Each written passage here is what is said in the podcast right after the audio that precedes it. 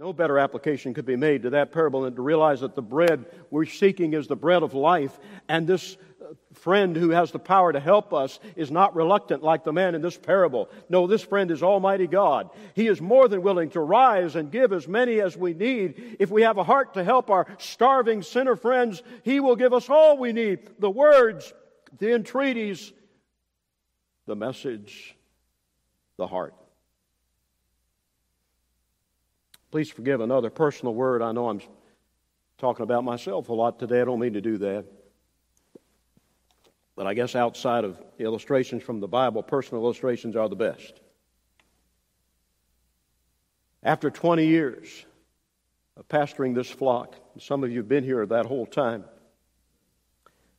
preaching Sunday after Sunday, and oftentimes many Wednesday nights, I want to tell you, I have had to face my utter inadequacies. What can I say that hasn't been said already?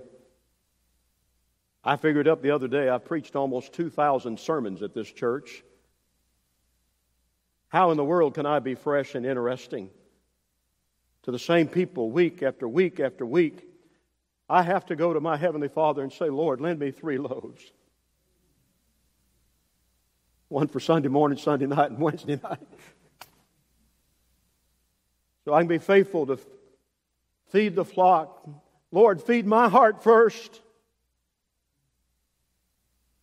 Or you could tell it and you wouldn't be coming back.